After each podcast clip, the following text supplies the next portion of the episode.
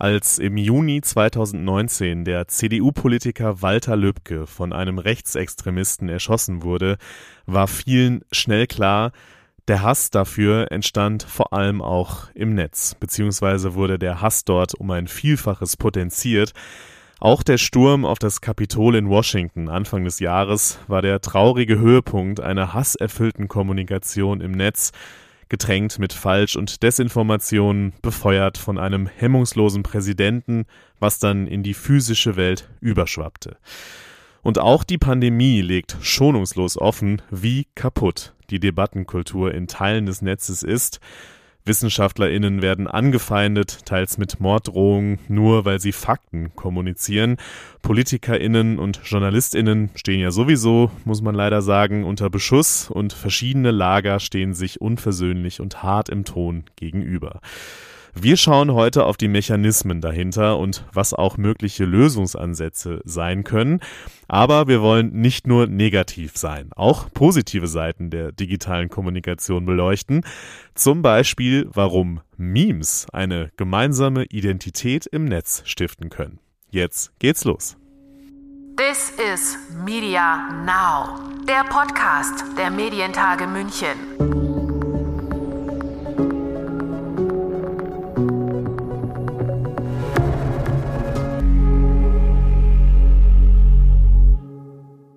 Mein Name ist Lukas Schöne und das Thema heute ist eines, über das man ja alleine Dutzende Folgen wahrscheinlich machen könnte.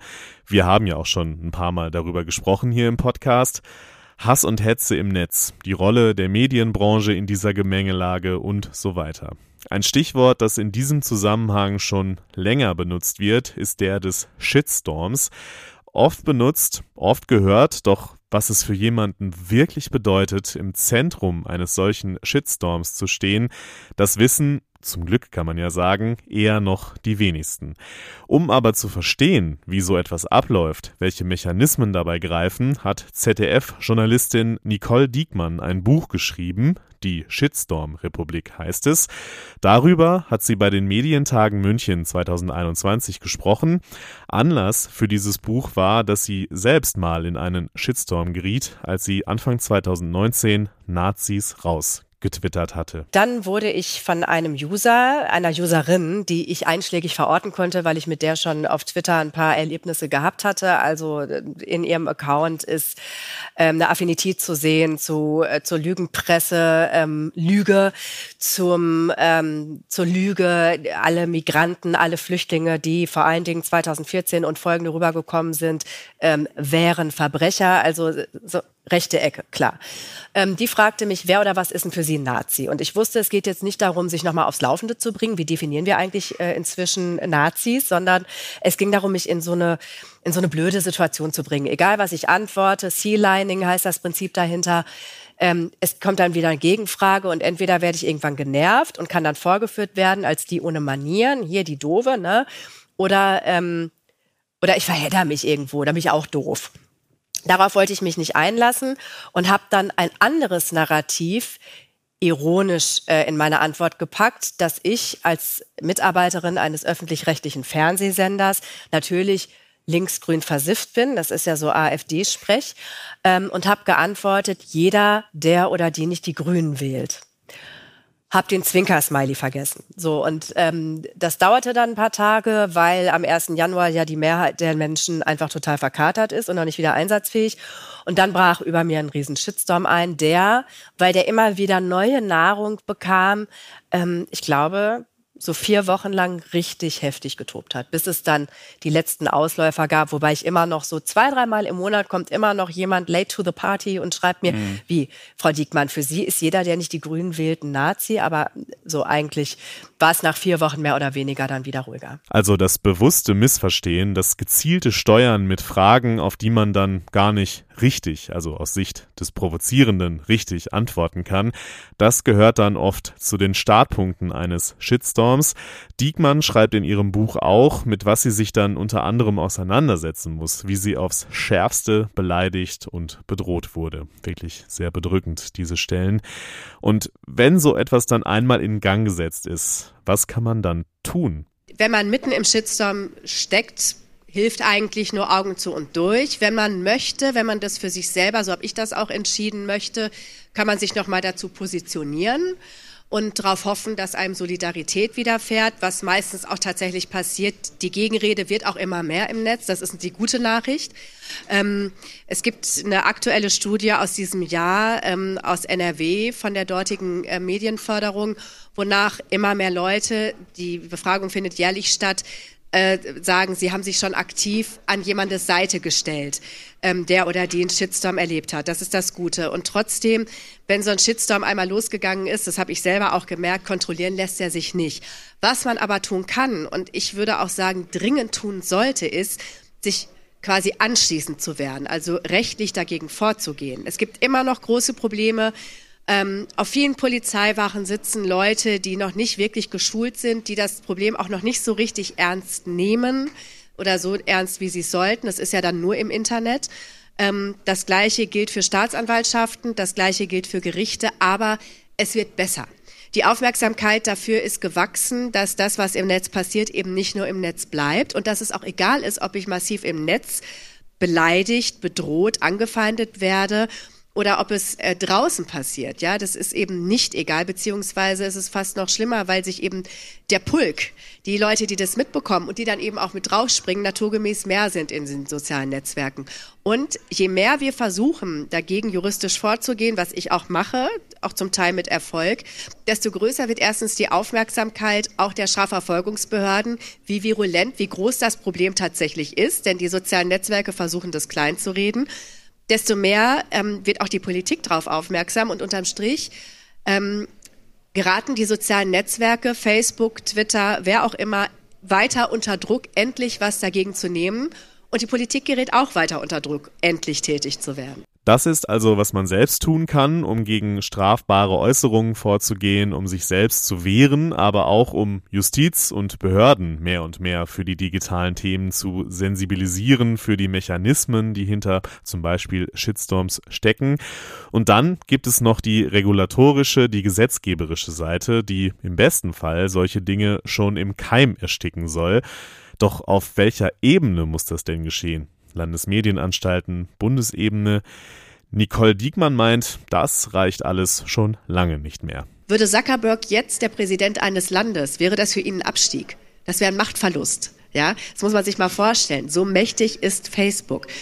Das heißt, auf nationaler Ebene versucht man, wir haben es ja hier in Deutschland gesehen am sogenannten Netzwerkdurchsetzungsgesetz, dem NetzDG, auf nationaler Ebene versucht man, einen weltweiten Giganten zu zähmen. Das ist völlig absurd. Das geht nicht mehr auf nationaler Ebene. Der Zug ist abgefahren. Man versucht das jetzt auf EU-Ebene. Wir sehen jetzt auch, ähm, es gibt ja eine ehemalige Mitarbeiterin von Facebook, wie ich gesehen habe heute, ist die auch ähm, am 8. November spricht sie auf EU-Ebene und erzählt von ihren Erfahrungen in, innerhalb Facebooks, wie da mit Hass und Hetze umgegangen wird, nämlich sehr fahrlässig. Die Stimmung dreht sich gerade. Der Wind dreht sich auch in den USA. Es gibt jetzt immer mehr Initiativen. Es gibt immer mehr, was hoffnungsfroh stimmt, dass da anscheinend jetzt wirklich demnächst mal was äh, politisch passiert. Aber die Mühlen mahlen langsam. Und in der Zeit wachsen die weiter und in der Zeit spricht sich auch das weiter rum, was mir ein Staatsanwalt für mein Buch gesagt hat. In weiten Teilen ist das Netz tatsächlich immer noch ein rechtsfreier Raum und das ist brandgefährlich. Zu dieser Gefährlichkeit tragen auch die grundsätzlichen Funktionsweisen der sozialen Medien bei. Ein zentrales Problem sind die Algorithmen.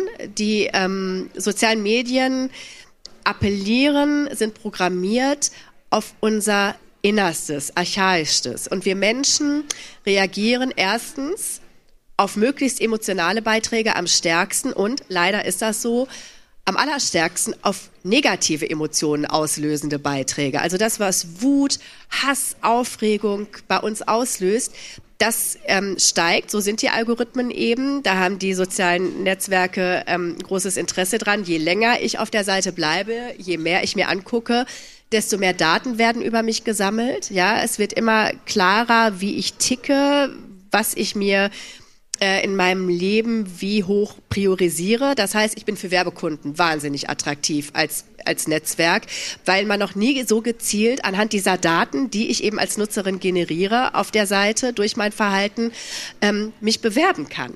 So, und Das heißt, die Plattformen möchten, dass die Leute möglichst lange auf ihren Seiten bleiben. Das funktioniert mit Hilfe von emotionalisierenden Beiträgen und so ist es eben ähm, programmiert, dass die am höchsten gerankt werden und die werden dann wiederum am besten bewertet und diese Spirale dreht sich weiter. Das ist die eine Seite, die regulatorische und natürlich auch die Verantwortung der Plattformen selbst. Eine andere Frage ist immer, was der Journalismus tun kann. Einen Ansatz dabei bot der Podcast Cui Bono What the Fuck Happened to Ken Jebsen, der in diesem Jahr sehr erfolgreich war und unter anderem vom NDR und Studio Bummens produziert wurde. Host bei dem Format war Keschrau Beros. Am meisten überrascht hat mich tatsächlich, wie früh es mit Ken Jebsen und seinen Verschwörungstheorien und seiner Verschwörungsideologie tatsächlich losging, äh, nämlich schon relativ kurz nach den Anschlägen vom 11. September. Das ist ja so ein bisschen so ein, einer der Geburtsmomente der, ich sag mal, digitalen Verschwörungstheorien, weil um 9-11 haben sich sehr viele Mythen gerankt und sehr viele Videos geteilt und sehr viele Beweisstücke. Und da war auch schon Jepsen dabei. Und mich hat überrascht, wie früh er dabei war und wie lange er in einer öffentlich-rechtlichen Sendeanstalt wie dem RBB tatsächlich ähm, diese Mythen, diese Theorien verbreiten konnte. Ja, daraus kann man zweierlei lernen, nämlich einmal, dass man natürlich auch bei JournalistInnen genau hinschauen muss, was sie verbreiten, gerade wenn es dann in die Verschwörungserzählungsecke geht, und zum anderen, welchen Einfluss einzelne Figuren, wie eben Ken Jebsen oder auch ein Attila Hildmann mit ihrer Desinformation und ihrem teils menschenverachtenden Ton auf die verrohende Kommunikation im Netz haben und dass sich das von ihnen aus halt einfach zigfach verbreitet. Und als Journalismus muss man das benennen und die Wirkungsweisen offenlegen, wie eben zum Beispiel in Cui Bono. Das ist die eine Aufgabe. Die andere ist, und da haben wir es wieder, das seriöse, gute alte Handwerk. Das klingt immer so offensichtlich, ist es aber nicht zwangsläufig, wie Beros das aus seiner Sicht am Beispiel Bild TV deutlich macht, wo die journalistische Sorgfaltspflicht nicht immer gegeben sei. Das machen wir auch unter anderem daran fest, dass Paul Ronsheimer live von seinem Handy irgendwelche Informationen vorliest. Mhm. Ähm, das, das, kann keine Sorgfaltspflicht geben, wenn Sie live äh, im Grunde genommen Journalismus beim Machen zuschauen können mhm. ähm, weil dann diese Gatekeeper-Funktion, wie wir sie jetzt in der Kommunikationswissenschaft nennen würden, ähm, da nicht wirklich greifen kann, weil diese Person im Zweifel einem, eine Information nicht noch erstmal bestätigen kann, sondern redet sie erstmal raus. Und das hat man bei Bild auch gesehen. Es gibt auch im Grunde genommen Beweise dafür, ähm, dass sie im Laufe einer Sendung beispielsweise Informationen korrigiert haben, ähm, etwas äh, revidiert haben und gesagt haben, es hat jetzt nicht ganz gestimmt. Ähm, und das passiert halt solche Fehler. Und ähm, dieser Sorgfaltspflicht kann man nicht nachkommen, wenn man Live-Journalismus macht, weil man eben diese Zeit auch nicht hat. Ähm, es gibt bei Bild Fernsehen, bei Bild Live eben keine Sekunde, wo das Bild kurz mal schwarz stellt und sagt, warten Sie ganz kurz, wir müssen mal kurz die Informationen überprüfen, wir sind gleich wieder da. Mhm. Sondern die Minuten müssen gefüllt werden. Und dann füllt man sie im Zweifel eben mit Informationen, die noch nicht gesichert sind. Und Sorgfalt ist so wichtig, wenn man sich die Auswirkungen klar macht von Desinformation, gezielt gesetzten Halbwahrheiten, die dann zu einer aufgepeitschten Stimmung in der ja dann leider nur noch in Anführungsstrichen Debattenkultur im Netz führen. Ja, wir sehen natürlich, dass äh, Fake News, Desinformation Leute extrem erstmal verunsichern kann. Ähm, vor allem, wenn Fake News im Gewand von Journalismus kommt. Mhm. Das muss man auch unterscheiden. Es gibt ja auch einfach irgendwelche Leute, die irgendwelche Sachen verbreiten und sagen, ich habe das und das gehört, hier ist eine Information. Schlimmer oder gefährlicher wird es, wenn eine, eine Anstalt, eine Publikation im Grunde Desinformation verbreitet, Fake News verbreitet, weil dadurch ist im Grunde genommen diesen Anstrich von, da ist etwas Wahrhaftiges, etwas, etwas Ehrliches kommt daraus. Und das sorgt natürlich für eine tiefe Verunsicherung und es ist schlecht für die Demokratie einfach, weil ähm, Journalismus oder die freie Presse ist eben eine Säule, die diese Demokratie auch irgendwie aufrecht erhält. Und wenn es da wackelt und die Leute glauben einander nicht mehr und wir müssten anfangen, bei allem, was wir sagen, irgendwie Fact-Checks drüber zu, äh, laufen zu lassen, weil niemand mehr irgendjemanden glaubt, mhm. Dann wird im Grunde genommen diese Verunsicherung, die in der Gesellschaft ist, auch auf den Journalismus übertragen. Und das ist schlecht für uns alle. Das ist schlecht für uns JournalistInnen, weil wir natürlich dann irgendwie auch anfangen müssen, dahingehend zu arbeiten, dieses Vertrauen im Grunde genommen auch zu gewinnen und aufrecht aufrechtzuerhalten. Und genau deswegen ist es ja umso wichtiger, dass wir diese Sorgfaltspflicht, das ist ja unser Thema heute, ähm, so, so nachgehen und auch mit sehr viel Vorsicht, auch im Grunde genommen mit sehr viel Hingabe auch äh, nachgehen, weil da eben Fehler heißen kann, dass wir einer Verunsicherung reintappen, die wir nicht selber irgendwie kreiert haben, aber das ist nun mal die Realität, in der wir, in der wir dann leben. So. Das ist so die eine Seite, wenn wir auf Kommunikation im Netz schauen, die offensichtliche Desinformation, die zu Hass und Hetze und am Ende auch zu Taten gegen Leib und Leben führen können. Aber auch an anderer Stelle ist es interessant, mal genauer darauf zu schauen, wie bestimmte Debatten im Netz geführt werden, wenn es beispielsweise um Humor geht ja, dann ist es oft schnell auch gar nicht mehr so lustig gerade im digitalen, ob Satire, Stand-up-Comedy oder auch einfach nur ein paar doofe Witzchen. Vieles führt oftmals auch zu heftigen Diskussionen, die dann unterschiedlich ausfallen, je nachdem, auf welcher Plattform man unterwegs ist. Das zumindest hat Shark Shapira bei den Medientagen München im Gespräch mit Irina alias Toxische Pommes, eine TikTokerin aus Österreich, und meiner Kollegin Susanne Schlüter gesagt. Anderer Stelle ist es interessant, mal genauer darauf zu schauen, wie bestimmte Debatten Debatten im Netz geführt werden, wenn es beispielsweise um Humor geht, ja, dann ist es oft schnell auch gar nicht mehr so lustig gerade im digitalen, ob Satire, Stand-up-Comedy oder auch einfach nur ein paar doofe Witzchen. Vieles führt oftmals auch zu heftigen Diskussionen, die dann unterschiedlich ausfallen, je nachdem, auf welcher Plattform man unterwegs ist. Das zumindest hat Shark Shapira bei den Medientagen München im Gespräch mit Irina alias Toxische Pommes, eine TikTokerin aus Österreich, und meiner Kollegin Susanne Schlüter gesagt. Instagram ist so äh da sind die Menschen am nettesten, finde ich. Mhm. Ähm, aber mein Vergleichsmaßstab ist Facebook und Twitter. Also es ist wirklich keine hohe Messlatte, was Nettigkeit angeht, weil die Menschen auf der, das sind einfach nur schlechte Menschen. Ich wollte sagen, was ist los auf Twitter? Oh ja, Twitter ist, da streiten wir uns alle einfach. Also Twitter ist einfach so, so ein Krieg. Eine toxische Hölle. ja. Wo, wo man muss es lieben. Ihr aber immer reingeht, wenn du sagst, du hast am Anfang auch auf Twitter so Dinge rausgehauen. Ja. Also es also zieht also einen immer wieder rein, oder? Ja, aber Facebook ist mittlerweile toxischer, finde ich. Ja, viele toxische Diskussionen, die da so geführt werden. Ein Begriff, der dabei auch immer auftaucht, ist der der Cancel Culture. Damit sind viele schnell bei der Hand, wenn sie scharf kritisiert werden, wenn sie wiederum etwas scharf kritisiert haben. Ein Beispiel wäre, wenn sich jemand abfällig über das zum Beispiel Gendern äußert und dafür dann eben starken Gegenwind erhält und sich dann beschwert, er würde ja gecancelt.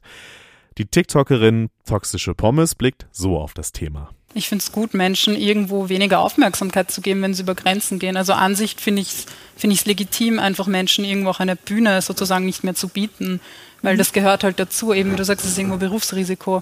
Ähm, ich weiß nicht, man kann, über, über, man kann darüber so lange sprechen. Es gibt so viele gute Seiten an Cancel Culture und so viele schlechte Seiten an Cancel Culture. Das gibt es auch schon urlange. Also ich habe das Gefühl, wir haben jetzt halt einfach ein, ein Wort dafür gefunden. Aber mhm. so Menschen wird die Bühne entzogen, wenn sie Scheiße labern also so und, und respektlos sind und, und, und ja, hetzerisch sind und weiß ich nicht. Also das finde ich, ich weiß nicht, ich finde, es ist einfach ein Begriff, der, der sehr viel umfasst und über den man ja einfach sehr lange sprechen kann. Ja, das kann man wohl, aber es sei an dieser Stelle nur mal angerissen. Aber wie sind denn jetzt konkret Reaktionen auf einen, ja, durchaus auch streitbaren Comedian wie Shark Shapira? Ich weiß nicht, ob von Kritik wirklich die Rede sein kann, weil also ich kriege nicht viel Kritik ich kriege viel Feedback. Welcher Art? Ich würde es nicht unbedingt als Kritik bezeichnen. Es, ah, okay. ist, ähm, es ist so Sachen, die Menschen ins Internet werfen. Ich weiß nicht, ich guck mal, es ist bisschen, für mich ist es ein bisschen schwierig, um ehrlich zu sein, da unbefangen ranzugehen, weil ich hatte, äh, ich hatte, so wie es jetzt sich äh, herausstellt, vielleicht äh, so, so, eine NSU 2.0-Kampagne, die mhm. dagegen mich lief. Ähm, und äh, nee, wirklich. Und da gab es so hunderte bis tausende Accounts, die einfach alles, was ich gemacht habe, ähm, einfach runtergevotet haben auf jede Plattform und das mit antisemitischen oder rassistischen oder einfach so mhm. Dreckskommentare zugespammt haben. Ähm, um mich quasi, damit ich, weiß ich nicht, aufhöre, das zu machen, was ich mache oder was auch immer. Ähm, und mittlerweile, äh, das ist mittlerweile nicht mehr so. Mhm. Ähm, es gibt immer irgendeine, also ich, ich höre mir alles an. Ähm, ich kriege nicht so viel, so, so, so, also ich kriege keine Shitstorms für, für meine Inhalte, weil ich, ich lege es auch nicht drauf an, irgendwie das, was ich mache. Ich habe kein Problem, äh, Dinge zu machen, die provokant sind. Das ist so ein negativ besetztes Wort, habe ich das Gefühl, äh, in Deutschland. Ich, ich finde, thought-provoking klingt viel besser, obwohl es dasselbe ist. Mhm. Ähm, einfach weil es, ich sehe es als meine Aufgabe. Ich sehe es, äh, Dave Chappelle hat gesagt, it is your responsibility to be reckless. Mhm. Und äh, ich sehe es als meine Verantwortung. Äh, das, da gehe ich voll mit. Ähm, ich kriege mittlerweile, guck mal, ich kriege Feedback für, also ich, ich habe jetzt, ich habe letztens, mich hat letztens jemand in der Story getaggt und so, wie kannst du nur, ich entfolge Shachak Shapira, weil er Dave Chappelle folgt, äh, weil Dave Chappelle hat so ein Special rausgebracht und äh, bevor ich das überhaupt geguckt habe, habe ich Shit dafür bekommen, dass ich ihm folge. Und also insofern ist es mittlerweile so, ähm, es gibt da wenig so Kritik, die, die wirklich aus der man Auf was die Inhalte eingeht, kann. sondern immer gegen eure Person? Äh, nein, nicht, also vieles ist, äh, geht gar nicht um unsere Person, weil, finde ich, sondern es gibt viel so Selbstprofilierung. Mhm. dabei und viel so, ähm, was es geht um mich und ich nehme dieses Ding, äh, was gar nicht mich betrifft und ich mache es zu meinem eigenen und das kannst du machen. Aber das ist, ich finde das sehr egozentrisch, äh, diese, dieses Verhalten. Egozentrisch, das ist wahrlich leider vieles, was im digitalen Raum so passiert.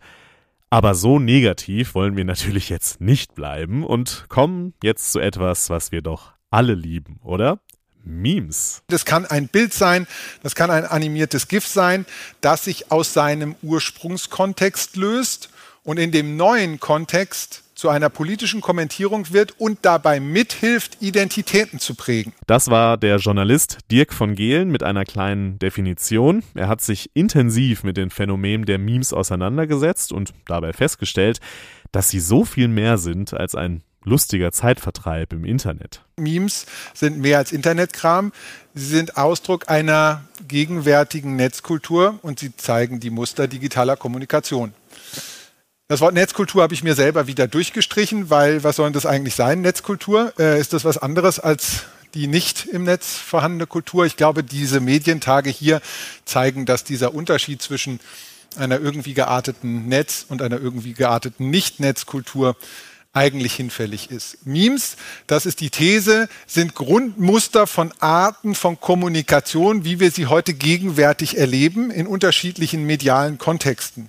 Und wie Memes Kommunikation im Netz prägen und sogar identitätsstiftend wirken können, das erklärt er an einem anschaulichen Beispiel. Sie prägen meiner Meinung nach einen eigenen digitalen Dialekt. Den Begriff, den man dazu kennen sollte, ist das Shibboleth. Das ist ein Code, ein Zugangswort, das man vielleicht übertragen kann mit dem am Beispiel des Restes, wenn Sie einen Apfel essen. Da gibt es je nach regionaler Herkunft unterschiedliche Begriffe, wie Sie diesen übrig gebliebenen Apfel bezeichnen. Und je nachdem, welche Form von Apfelkitsche oder Zuschreibung Sie verwenden, umso mehr fühlen Sie sich einer bestimmten Gruppe zugehörig. Und bei Internet-Memes und bei der Art, wie im Netz Dialekte verwendet werden, ist das sehr ähnlich. Wenn ich die roten Flaggen, die ich Ihnen am Anfang gezeigt habe, nicht erkenne, dann verstehe ich nicht, welche Sprache da gesprochen wird. Dann kann ich mich dieser Gruppe, kann ich meine Identität dieser Gruppe nicht zugänglich machen. Die ähm, Memes, die Form der digitalen Kommunikation, prägen damit zum Zweiten kulturelle und politische Identitäten.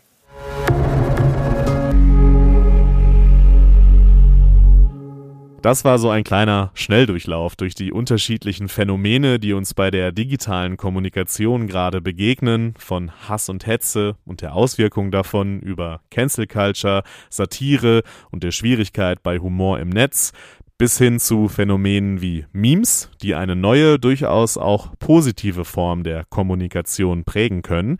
Besonders im Zentrum steht bei all diesen Themen natürlich auch die Politik. Gerade in diesen Zeiten, so kurz nach einem Regierungswechsel und neuen Personen im Machtzentrum der Bundesrepublik, spielen politische Themen in den sozialen Medien eine noch größere Rolle. Und welche Rolle soziale Medien da aus Sicht einer Politikerin spielen, darum geht es jetzt in einem Gespräch, das ihr in voller Länge euch nun in diesem Podcast anhören könnt. Dieses Gespräch hat Dr. Alexandra Förderl-Schmid, die stellvertretende Chefredakteurin der Süddeutschen Zeitung, mit Ilse Aigner, der Präsidentin des Bayerischen Landtags, geführt bei den Medientagen München. Viel Spaß dabei, das lohnt sich wirklich sehr. Von mir war es das an dieser Stelle. Bleibt gesund, bleibt stabil. Bis zum nächsten Mal.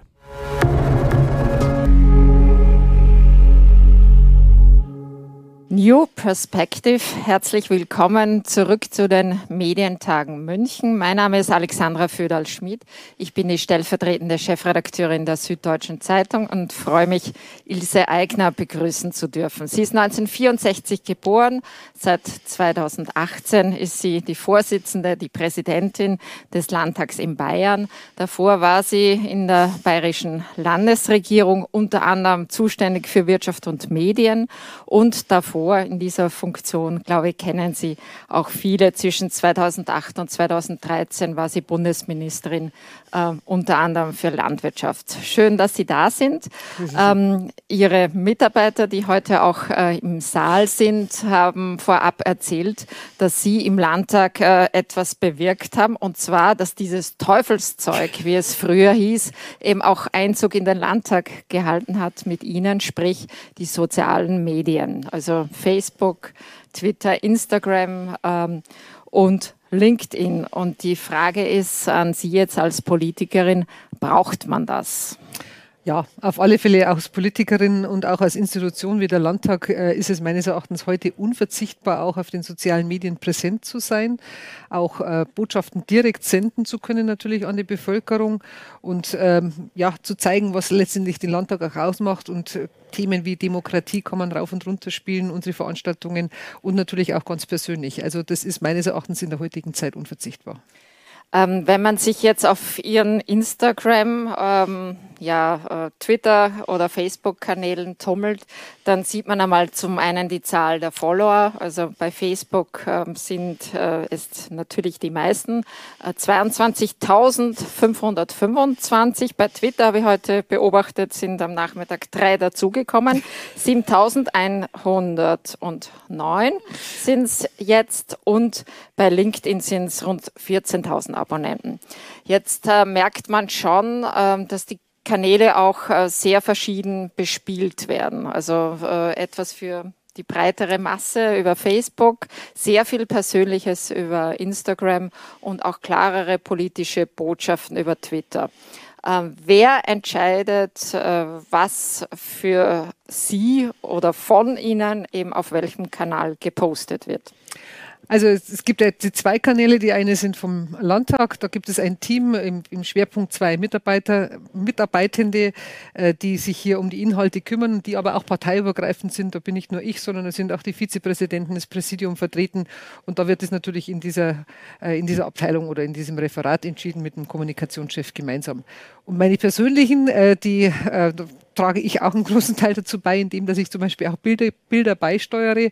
Aber administrieren tut es eine enge Mitarbeiterin, die das dann in Abstimmung mit mir auch dementsprechend in die sozialen Medien verankert. Und wer fällt die Entscheidung, was wo gepostet wird. Das auch in Abstimmung wir gemeinsam sozusagen. Meine Mitarbeiterin macht Vorschläge, ich sage ja, nein, wie auch immer und dann machen wir das auch gemeinsam. Aber muss natürlich auch gefüllt werden. Wir unterhalten uns vorher, welche Veranstaltungen werden wir auch mit aufnehmen. Das hängt ein bisschen am Tagesablauf, den wir auch haben. Und das ist ein Gemeinschaftswerk, wenn man es so äh, nennen will. Jetzt bei manchen ähm, Kanälen von Politikern fällt auf, dass sie das, was sie persönlich posten, dann auch kennzeichnen, indem sie etwa das Kürzel dazu schreiben. Das ist bei Ihnen nicht der Fall. Ja, weil letztendlich einstellen tut es immer meine Mitarbeiterin, aber wir sprechen es vorher ab und deswegen ist äh, das auch nicht gekennzeichnet in dem Sinn. Äh, da haben wir uns für diesen Weg entschieden, weil dann, glaube ich, das auch stringent und klar ist. Jetzt ähm, ist die Frage als Politikerin, braucht es manchmal auch diese Personalisierung? Also wenn man bei Ihnen vor allem am Instagram-Kanal schaut, da sieht man viele Bilder. Äh, also man sieht ähm, Ilse Eigner äh, am Berg. Äh, manchmal steht sogar dabei, welcher Berg es ist. ähm, Oder raten. Ähm, sieht man Ilse Eigner äh, bei den Salzburger Festspielen und man sieht Ilse Eigner, und das hat mich am meisten erstaunt, leicht bekleidet. Ähm, ein Foto, wo sie auf einer, ich glaube, es ist eine äh, Fernsehantenne ja. hängt. Ähm, und da steht, heute vor 40 Jahren habe ich meine Ausbildung als Radio- und Fernsehtechnikerin begonnen. Ich wünsche allen, die heute ihren Ausbildungsberuf beginnen, einen guten Start. Braucht es solche Bilder und ja. Botschaften? Ja, in dem Fall war es jetzt wirklich auch eine politisch verbunden, damit die Wertschätzung für diejenigen, die die Ausbildung beginnen. Und nachdem ich selber eine der wenigen wahrscheinlich bin im Parlament, die eine berufliche Ausbildung durchlaufen haben, habe ich gedacht, das passt wunderbar. Eine berufliche Ausbildung. da wurde jetzt so gelacht. Das haben jetzt einige anders verstanden. also es war gut, dass Sie jetzt äh, das Adjektiv noch das nachgeholt haben. Habe ich nur Ausbildung gesagt? Ich glaube, es ist jetzt richtig verstanden. Also auf alle Fälle eine duale berufliche Ausbildung äh, durchlaufen habe. Da gibt es jetzt nicht allzu viele, war das äh, für mich auch eine politische Botschaft dabei. Und ich stelle schon fest, dass äh, die meisten, die auch diese sozialen Kanäle benutzen, auch gerade am Menschen interessiert sind. Was hat er für einen Background? Wo kommt er her? Was hat er bisher gemacht? Was, was, was macht die Person eigentlich letztendlich aus? Und deswegen ist es eine Verbindung von beiden. Und ähm, so ein Bild zu posten als Politikerin, überlegt man da vielleicht zweimal?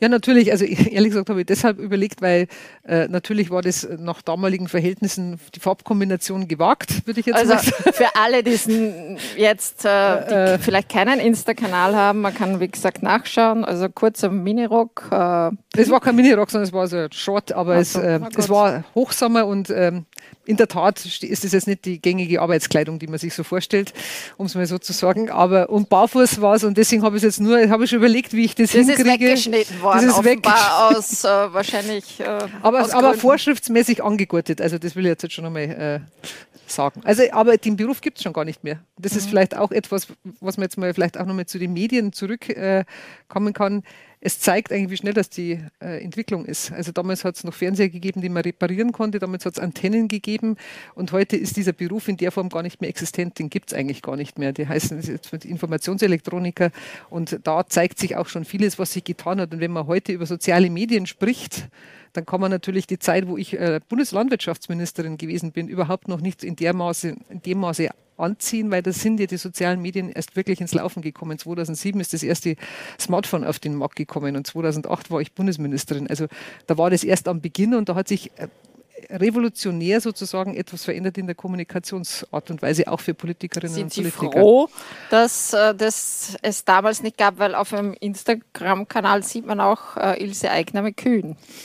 Ja, ja, natürlich gibt es auch, was heißt froh? Also es hat immer zwei Seiten. Auf der einen Seite ist es natürlich die Möglichkeit, direkt an die Menschen ranzukommen, ohne den Filter Süddeutsche Zeitung oder, oder Medien oder insgesamt, also die, wo Redaktionen dazwischen stehen. Auf der anderen Seite ist natürlich auch immer die Gefahr, dass man direkten Angriffen ausgesetzt sind. Das ist äh, keine Frage. Es ist ein bidirekt, bidirektionales Medium. Äh, meistens äh, ist es aber, äh, muss man ehrlich sagen, bei Politikern aufgrund des Zeitbudgets äh, meistens die Mitarbeiter machen. Nur die, nur die sendende Funktion und weniger die kommunikative. Das fällt auch auf, wenn man zum Beispiel auf Twitter schaut. Da haben Sie einen Eintrag verfasst oder Ihre Mitarbeiter, wo es um das Thema Masken geht, dass man als Verfassungsorgan im Bayerischen äh, Landtag strenge Maßnahmen anlegen muss und dass die Maskenpflicht am Platz ein effektives Mittel sei und allen hilft. Ähm, und dann findet man Kommentare ja. drunter, die auch äh, stehen gelassen worden sind. Äh, unter anderem, ich fordere den Verfassungsschutz auf, gegen diese Frau zu ermitteln oder laber kein Bullshit.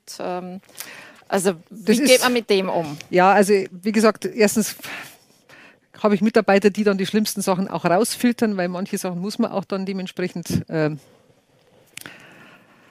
schwärzen, hätte ich jetzt mal fast gesagt, weil sie einfach die demokratischen Spielregeln überschreiten. Das machen die Mitarbeiter und auf der anderen Seite muss man auch einiges aushalten können, das ist auch klar. Und da hat sich auch etwas in der Diskussion verschärft. Und ähm, ich glaube, da muss jeder eigentlich einen Beitrag leisten, zu überlegen, was stelle ich da auch rein und wie gehe ich mit den Leuten um. Wie gesagt, es geht nicht um fachliche Kritik, dass man Kritik üben darf an Politik, das ist ganz normal und an Institutionen. Aber natürlich äh, muss es auch alles äh, einen vernünftigen Boden noch haben. Und schauen Sie persönlich da auch rein? Ich schaue immer wieder rein, aber eigentlich äh, mehr vor allem bei den persönlichen Kanälen, was da auch alles drinsteht, um auch ein Gefühl zu bekommen. Und wie gesagt, es wird ja auch alles abgestimmt mit mir, was da gepostet wird. Mhm. Also auch diese Posts werden natürlich der Text von mir freigegeben, das ist mhm. keine Frage, nur das äh, physische Einstellen sozusagen, das machen dann die Mitarbeiter. Jetzt ähm, verstehe ich, dass Sie als Politikerin sagen, okay, ich will eine Botschaft senden und das möglichst ungefiltert, wie Sie es gesagt haben, nicht über den Umweg äh, der Medien. Ähm, liegt darin aber nicht auch eine Gefahr? Also wir haben einen Präsidenten in den USA erlebt, der über Twitter in Wahrheit auch regiert hat. Mhm. Ähm, in Österreich gibt äh, oder gab es einen Bundeskanzler, der stark, äh, sehr stark äh, sogenannte Message Control betrieben hat, auch über die sozialen Medien. Ähm, also wir als Journalisten sind natürlich nicht so sehr daran interessiert, dass eben diese Kanäle und rein diese Kanäle benutzt werden und darüber auch versucht wird, eben ähm, die Botschaften zu kontrollieren es ist wie immer Fluch und Segen gleichzeitig. Wie gesagt, die Möglichkeit, überhaupt direkt ranzukommen, ist ein neues Zeitalter, das muss man wirklich sagen. Und auf der anderen Seite weiß jeder und musste jeder wissen, dass das nichts mit Qualitätsjournalismus zu tun hat und dass es immer eine eigene Meinung ist, die da gepostet wird. Egal, ob das von einem Politiker ist oder von irgendjemand anderem auf so, äh, sozialen Medien. Insofern würde ich sagen, das darf nicht gegeneinander gehen, sondern wir brauchen beides. Wir brauchen natürlich auch die Qualitätsmedien, keine Frage, die dann auch filtern, hinterfragen, äh, die Nachrichtengehalt nehmen und das dann auch einordnen in dem Bereich. Beides werden wir auch in der Zukunft brauchen ja. Aber ist man als Politiker nicht doch versucht zu sagen, boah, setze schnell mal einen Tweet oder einen Post ab, äh, statt mir eine Pressekonferenz anzutun, wo dann vielleicht auch Journalisten kritische Fragen stellen könnten? Also das würde ich so nicht sehen, weil wir bewusst ja auch immer Pressekonferenzen machen, aber für die schnelle Botschaft, die ja übrigens auch Journalisten absetzen über Twitter, äh, nicht nur Politiker, sondern auch Journalisten twittern ja ganz heftig, ähm, ist es natürlich ein schnelles Medium. So schnell kann ich gar keine Pressekonferenz einberufen. Aber das eine schließt das andere nicht aus. Liegt nicht auch in den sozialen Medien und in dem, dass man Botschaften absetzt, äh, auch eine Gefahr, dass eben komplexe politische äh, Prozesse und Inhalte eben verkürzt wieder da geboten werden, auch von Ihrer Seite dann? Von allen Seiten ist die Gefahr groß, weil man es natürlich auf einem kurzen Format zusammenfassen äh, muss in dem Bereich. Es ist aber nicht nur die kurze Textbotschaft, sondern ich glaube auch, dass mit Bildern viel gemacht wird. Also neben dem, dass jetzt auch noch gefälscht wird, teilweise Bilder, sogar andere Texte unterlegt werden können äh, bei Bildern oder, oder bei Filmen besser gesagt, ist natürlich auch das schnelle Bild nicht hinterfragt, woher das, das kommt. Also der krasseste Beispiel war ja wahrscheinlich jetzt im Wahlkampf mit, mit Armin Laschet. Da wird ja auch nicht hinterfragt, wer hat das Bild gemacht, warum hat er es gemacht, wie wird das verbreitet und zwar in einer Schnelligkeit, in einer Intensität, die unglaublich ist. Nebenbei bemerkt, das war natürlich nicht akzeptabel, nicht, dass das jetzt falsch verstanden wird. Das Lachen war ein Fehler, aber wie das dann natürlich verbreitet wurde, ist extrem. Genauso wie umgegangen wurde mit äh, Annalena Baerbock, mit einem ja, etwas äh, aufgeblasenen oder wie soll man sagen, geschönten äh, Lebenslauf. Das war die Hauptbotschaft und das hat mir eigentlich dann sehr wohl gefehlt, dass diese Einordnung insgesamt nicht mehr gemacht wurde, wo es um die Themen geht, sondern nur noch so Banalitäten, die dann eigentlich das heißt, im Vordergrund Politiker waren. wollen und, und, setzen nach wie vor darauf, dass ja. eben diese Einordnungsfunktion, die immer wichtiger wird, auch die Medien Auf übernehmen. Jetzt äh, hat ein Bild ja auch äh, fast Geschichte gemacht, äh, ein Selfie ähm, das auf Instagram gepostet worden ist, wie sich eben FDP und Grüne erstmals äh, getroffen haben. Ähm, was haben Sie sich dabei gedacht, als Sie dieses Bild gesehen haben, das auch in den traditionellen Medien äh, mangels anderer Bildquellen ja fast überall gebracht worden ist? Ja, im Prinzip ist es auch so ein Beispiel für Banalität, weil was war da die Aussage? Es haben sich vier Leute getroffen in einem Raum, wo man nicht identifizieren kann, kein Inhalt, kein gar nichts. Aber ich interpretiere es jetzt auch so, wie Sie es gesagt haben. Es wurde ja auch nichts gesagt also was inhaltlich ist. Insofern war das einfach vielleicht der Drang auch der Journalisten, auch der Printmedien, auch im, ich glaube sogar im Fernsehen war es auch, weiß ich jetzt gar nicht sicher, äh, sozusagen das zu publizieren, was man als einziges gehabt hat. Aber es ist eigentlich total banal, wenn man ganz ehrlich ist. Ähm, gutes Stichwort. Äh, wir sind schon fast am Ende. Ähm, zum Abschluss noch Sie haben das Teufelszeug äh, soziale Medien eingeführt. Jetzt gibt es eben etwas, äh, an das sich sogar zum Beispiel die Tagesschau schon gewagt hat. Äh, TikTok, ist das auch etwas, was Sie jetzt demnächst äh, einführen wollen, dass dann im Landtag auch getanzt Nein. wird und ein bisschen mehr Schwung reinkommt vielleicht? Also ich würde mir durchaus zutrauen, dass ich äh, auch tanzen kann, wenn es sein muss, aber ich glaube, dass das jetzt ehrlich gesagt mit dem Amt der Landtagspräsidentin nicht vereinbar ist. Insofern haben wir uns auf alle Fälle jetzt entschieden, da nicht mitzumachen. Gut, klare Aussage zum Schluss. Danke, Danke, Ilse Eigner, dass Sie uns eben auch geschildert haben, wie Sie mit sozialen Medien umgehen. Und äh, ich glaube, wir haben auch einige Themen diskutiert, wo eben das Verbindende und das Trennende zwischen Journalismus und Politik liegt. Dankeschön. This is Media Now, der Podcast der Medientage München.